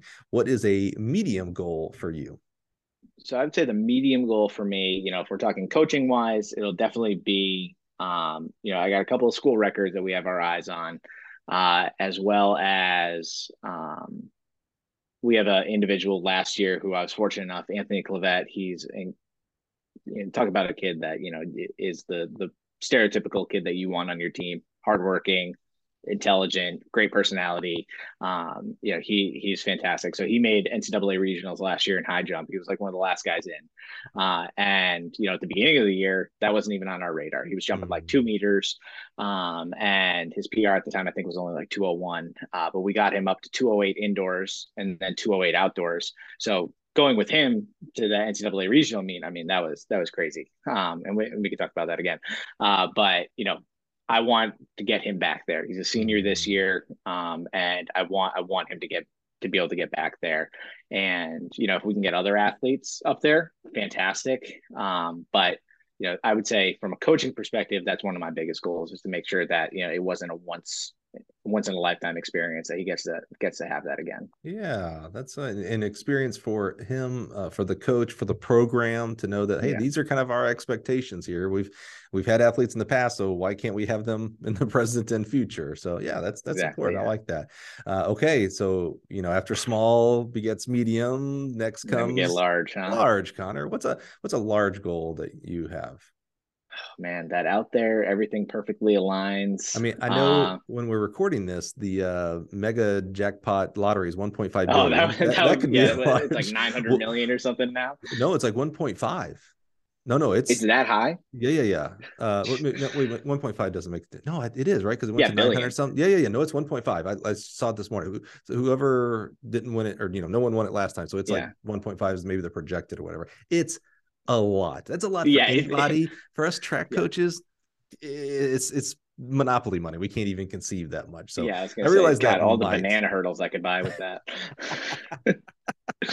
that would be a lot. Yeah. I love that you went there, not not pole vault pin. Not a tra- not even uh, a yeah, track. You, didn't even, you didn't even go Yeah. track. You went banana hurdles. I love Well, it. Well, no, I would design something that can efficiently carry banana hurdles Dude. without. Yeah. let, let me put let me put this out into the universe. Uh, so so actually, I'll, I'll, I'll give a plug here. Um, Gabe Sanders over at Boston University, Oh, yeah. his, his assistant, and uh, I can't remember his name. I'm so sorry. Uh, they created a like they built their own design. It's it's like a qu- discus holder thing, it's right? quite amazing. It's they did Yeah. an amazing job. Um, and before that, we were already working. So we're working on a design. We just haven't priority list, but we we are going to. I told my R and D guys like, I know this seems small. I get it. I was like, but this is a big hassle. yeah. coaching it- world. It's that power hurdles. spaghetti string. Yeah, right. It's basically Yeah. spaghetti strings all together that they got to figure out how to unhook to have practice. So they do it all the time, by the way, too. Yeah. Okay. Besides All right, so large goal. lottery, Uh-huh. besides buying a bazillion banana hurdles, what is a large goal for you? You know, I think a large goal for me is, you know, just to help get my student athletes to a level that they thought they wouldn't be able to reach. Mhm. Um, you know, some kids are notorious and are constantly dealing with injuries. Uh, you know, I want I want to learn and be better so that I that doesn't happen. You know, granted, the events kind of, you know, constantly push that barrier and that boundary um, of you know injury and everything like that but just learning. I want to I, I want to learn more. And i know that is uh, you know i have a master's degree and everything like that. So it's like I, I told my wife i was like well i've got three of i got all three. Like i got it like you said pokemon i got to collect them all right? She's like if you get a phd you're gonna have to find somewhere else to live. And i said okay that's fair. Um but uh it's you know, I just constantly want to learn more. Um, you know, this USATF level two is one thing. Um, I'm I'm really excited that knowledge is still something that's really interesting to me. Mhm. Um, so I think learning as much as I can within this year, and you know, making sure that I can be the best coach that I can for my athletes is probably my my large goal. I love it, man. That's so awesome. That's good for you to say those out loud. You know, sometimes we just need to hear ourselves say those things. Those are none of those were original ideas for you. You you've been thinking about those for you know certain amounts of times, depending on each one. So for you to hear that out loud is is really important and will help uh, more likely make those goals uh, to be accomplished over the next six, 12 months, 18 months for you, man. So that's that's good. I appreciate you uh, uh, getting on the hot seat there. People don't realize sometimes we don't we don't um, we don't script out any questions. So all of our guests, including Connor, they don't get questions before this. They it's a pretty open, wide thing. Uh, but they never know when I'm going to throw that curveball of the challenge. Like, hey, so you do this with your kids? All right. So your kids are going to listen to this and they'll be like, yeah, finally someone got Coach Green, make him do Yeah. his small, medium, and large. One of your kids are going to uh, listen to this. And I, I hope so. yeah, Uh, I got to. I got to be honest though. Um, so are you familiar with uh, Brett Bartholomew I, know him by name. uh, in conscious coaching? Yeah. Mhm, mhm. Um, so uh, I was a part of last year. I was a part. They do um, uh, what is it? The the cohorts. Um, so basically, Mm-hmm. it's it was like six months. We would talk on Zoom uh, once or twice a week, and uh, it was like small groups, like five or six of us. And you know, you, you think that was a hot seat? You, you don't know a hot seat. uh, he. I mean, he he did a great job of really pushing us past our comfort zones. Oh, um, and you know, his big thing is obviously communication and whatnot, and you know, learning how to not only just talk to people, but also like get what you want and ask people for what you want. Hmm. Um, and so you know, th- those are huge. I would I would recommend anybody um, you know check out his book, Conscious Coaching, and any of his courses and all that stuff. Brett's his, and his wife was a part of it, and it, it was an incredible experience that I think definitely helped shape my ability to hopefully talk and you know communicate a little bit better. So, so Even what I heard, Connor, was that you think I need to get tougher when I challenge people here. Oh, absolutely. Okay. Yeah, that whoever the next person is, yeah, Who, who's ever after me, I, I you, want to make it a hot seat, you gotta you gotta get make it a real hot seat. I love it. I Um, love it. yeah. Well, Connor, wrap us up here today. Tell us what's got you excited about whether it's this season coming up or the next two seasons. What's what's going on there at University of Hartford? Yeah, I mean, I think that just seeing my athletes, you know, coming into year two now with me, um, you know, they they really bought into the weight room, they bought into the recovery, to the practice. Um, I just want to see them compete. Um, and you know, I know that performances are going to be better, um, and I'm sure there's going to be days where they're not. But just the energy that this this group has um, is is really exciting, and I I just can't wait to get back into competitions and you know really see them let loose. Isn't that exciting? We we I think we all collectively kind of took it for granted. And COVID, through all of its horribleness, there's no positivity out of COVID at all. Wish it would never have happened. But uh, however, it did give us a little bit of like, oh man, like this can be taken from us at any minute and boy, I really did enjoy competitions, and I really did enjoy the everyday, day to day on the track grind with with my athletes uh, in all of our events. So it really is something precious. So you know that is something to be excited about. That hey, you know what? Tomorrow we get to get on the track and and, and have some practice, and you know what? Next week we get to go to such and such meet, and uh, we have all these things to look forward to. So it's uh, that is something special and uh, and and um, precious. Really is. Yeah, hopefully Boo will also do uh, some in-person uh, coaching stuff because I actually I met Boo uh, a couple years ago in uh, at a coaching clinic and stuff, and uh, I was fortunate that he actually remembered my name. And then when I asked him why, he was like, "Oh, you look like somebody from my hometown." So it's like, so I'll never forget your name. it's like, all right, that's fine. Uh, but I was fortunate to do a Zoom certification with him, but I would love to you know do some in-person certification stuff because it's it's just different. Um, you know, yeah. being able to actually like have that even with the other people in class, just that dialogue and everything. Um, so that that's something else I'd be looking forward to. Yeah, hundred percent. I tell everybody, I don't care what you coach, what event. I don't care if you coach Tiddlywinks. If you're at a clinic or something and Boo is talking, and and I don't care what Boo's talking about. If he's talking about weight room stuff, jumps, uh, distance throws, it don't matter. Whatever you do and whatever he's talking about, you just go. You will learn something. It's quite amazing. What an amazing teacher. The, the, gift, you know, God gave him that gift of teaching. And thank goodness he got it inside of track and field for us. I mean, we are oh, absolutely. God, man, could you yeah. If he if he didn't leave football, oh man. What right? That'd be terrible. I mean, right now he could be some football guy, and we'd be like, well, I wonder if that guy, he's probably don't know nothing about track. And you know, thank exactly, goodness yeah. he's a track guy, man. It's quite amazing. Well, Connor, man, uh, thank you so much. You know, uh, I say this at the end of every episode and it really is. It's so humbling here for me uh, as the host here at the gill connections podcast. You know the most valuable thing that you can ever give us is your time. You're busy. I know what coaches go through. Uh, i'm always amazed when anybody says yeah yeah let's let's record. I'm like you know i asked for two hours. I mean we, we get after it here.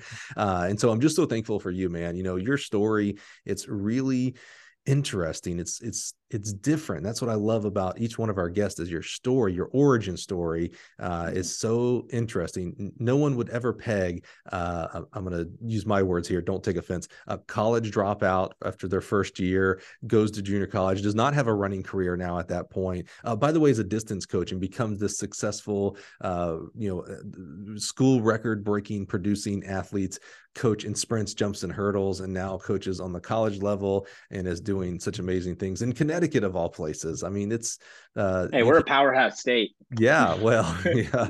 Uh, hey, one of my best athletes, I'm pretty sure was from Connecticut. Does the name Glenn McFadden ring a bell? Absolutely. Yeah, he's Connecticut, right? He, yeah, yeah, yeah. yeah.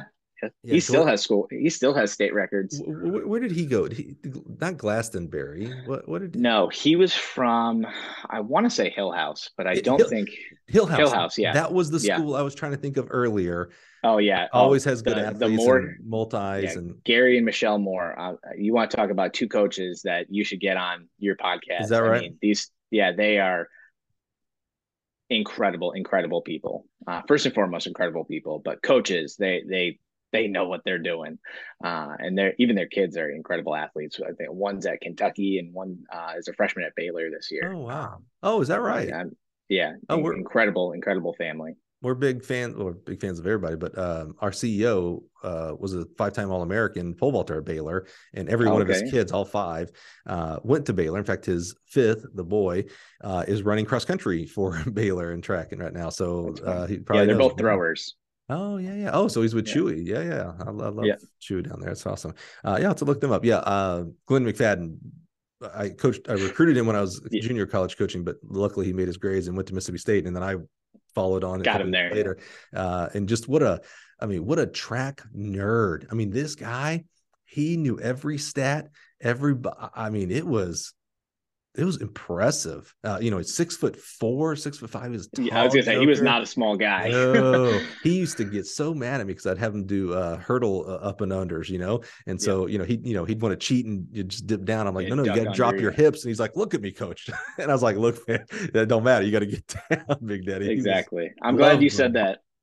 I'm glad you said that because I got I got kids that are only like five ten that give me grief about it, and I'm like, guys, I've seen I've seen college linemen, you know, 300 something pound dudes get through this hurdle, and they don't make them bigger. like they all want to get that. They all want to give the excuses, and they all want to point to the short kids and be like, "Well, look, you know, if I was five foot one, it's like, yeah, I'm sorry, you're six yeah. foot five. I'm not yeah. actually, because thank God you're six foot five. Uh, but yeah. to get better, we got to get those hips open, Big Daddy. Yeah, man, I love it. Loved Glenn McFadden. Well, I, I haven't talked to him in such a long time, but that's that's my Connecticut powerhouse. Like, oh yeah, I know there's Perfect. kids that come out of Connecticut. Come on, man, there ain't oh, no, I mean, no no shade thrown at Connecticut in, in, an incredible, incredible program Hillhouse yeah. has. Yeah, I'll have to look them up. That's awesome. That's a good yeah. recommendation. All right, Mr. Connor, man, thank you again so much. I'm so uh, excited about this upcoming year for you, man. The high jumper, we're, we're going to put it into the space right here. He is going to make it uh, back yeah. to regional. He's going to jump even higher. He ain't going to be the last man. He's going to be like early, early in the season. He, he's going to have it locked up. Absolutely, man. So uh, again, thank you for your time. I'm just so, so appreciative of you and uh, what you do uh, there at University of Hartford and what you do for for coaching track and field. It's really important. Thank you, Mike. I great, gratefully appreciate being on this. It, it, was an incredible experience for me. Oh man, thank you so much, man. Hey, and for you listening out there, if you're listening during the week, this is weird, right? Because you could be listening to this, it could be 2029 right now, and you have no idea what I'm talking about. But next week, December 12th, we're going to be at the USTFCCCA convention in Denver, and we're going to be doing this live. So there's no outtakes, there's no editing.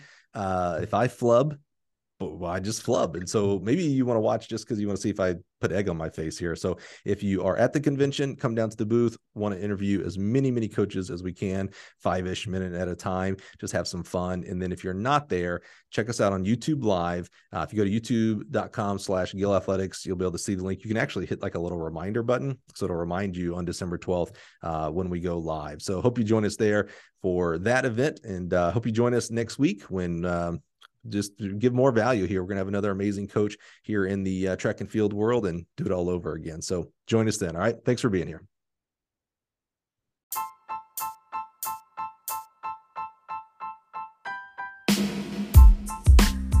Thanks, Mike. What an incredible journey Coach has been on. So awesome to hear their story in their own words. Tremendous proof of the positive effects coaches make on a daily basis.